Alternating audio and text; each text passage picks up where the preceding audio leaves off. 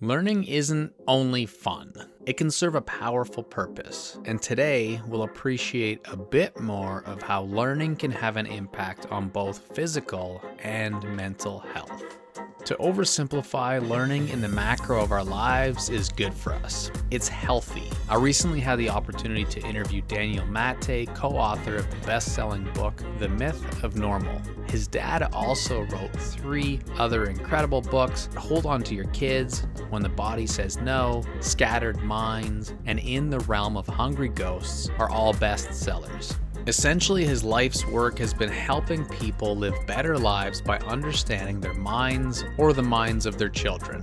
To again oversimplify, if we don't take care of ourselves from the inside out, then eventually addiction, mental illness, physical illness, even will catch up to us when the body or the mind tells the score because as humans we are not just a body and or a mind rather we are a body mind we cannot separate the two well, my favorite super biased way to keep our body mind healthy is to focus on learning. Arguably, staying in the moment is the most important advice to be a healthy person, but that can be really difficult to actually do. And so, one trick that I love is to stay in learning mode. You can't be deeply learning and also be worried about your past or your future, and that's why learning itself can be such a healthy thing. So, not only is learning cool, but because it helps our body mind stay in shape, it will actually prevent illness. See, that is one of these myths that we make up in normal society. Of course, everyone gets a cold here and there, they have to fight it off. There is disease that people have happen to them regardless of something that they can control. I see this especially with little kids in hospital, but it's not normal to be getting sick all the time. Yet, for many people, they are getting sick all the time. There's always some type of illness. And often, right when it seems like everything is going along great, things couldn't be be better. All of a sudden, before they get really, really, really good and you level up, you get sick. Of course, Sometimes there is disease beyond our control, and that's just a matter of math. But for the majority of people, this should not be a normal thing. To think that getting sick is normal is a myth.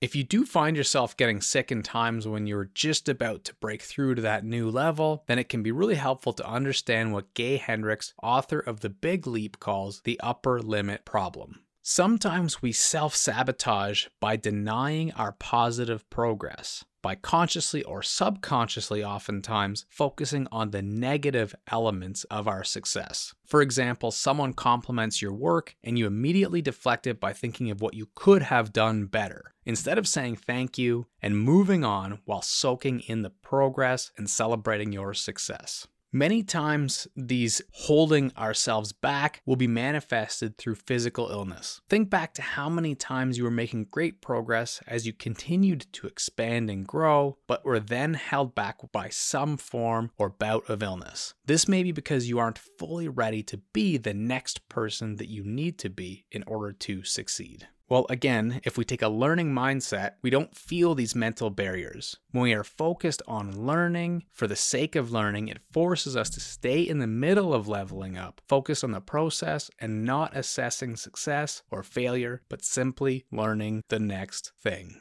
Learning also keeps us from becoming judgmental of other people or things. If something breaks down or a person is mean to us, rather than judging them, we should learn why. Why might that be? When we do this is more of a curious exploration on our part and we won't be stuck with negative feelings or stress that weigh on us and can lead to illness as well. So the next time you're tempted to be mad at someone for something they did, stay healthier by learning about them or learning about the situation. The next time that something like a car or a tool breaks down and could frustrate you, think about why it happened, what could prevent it, what you could design to fix such a thing, or again, simply what can you learn from this situation.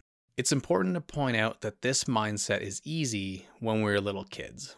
It is our default to learn at every opportunity. But as we age, and I've seen it many times in the very young teenage years, we often slow down our learning. Some of us stop learning altogether, and we detach ourselves from this natural desire to learn and start to wonder what's the point? Or we get so focused on one specific belief, one end goal, or a single answer that we are blinded from all the other things that we would love to learn. As we grow up, we get further away from being parented, formal education, and job training, which increases this risk of brain aging and stopping to learn. Neuroplasticity is the ability of our brains to change and adapt to stimuli. As we learn something new, the brain engages in synaptic pruning, removing neural connections that are no longer useful and strengthening the helpful ones that we want to reinforce. If we focus on our desire to learn what we are passionate about, we improve the ability of our brains to make these changes in a positive way.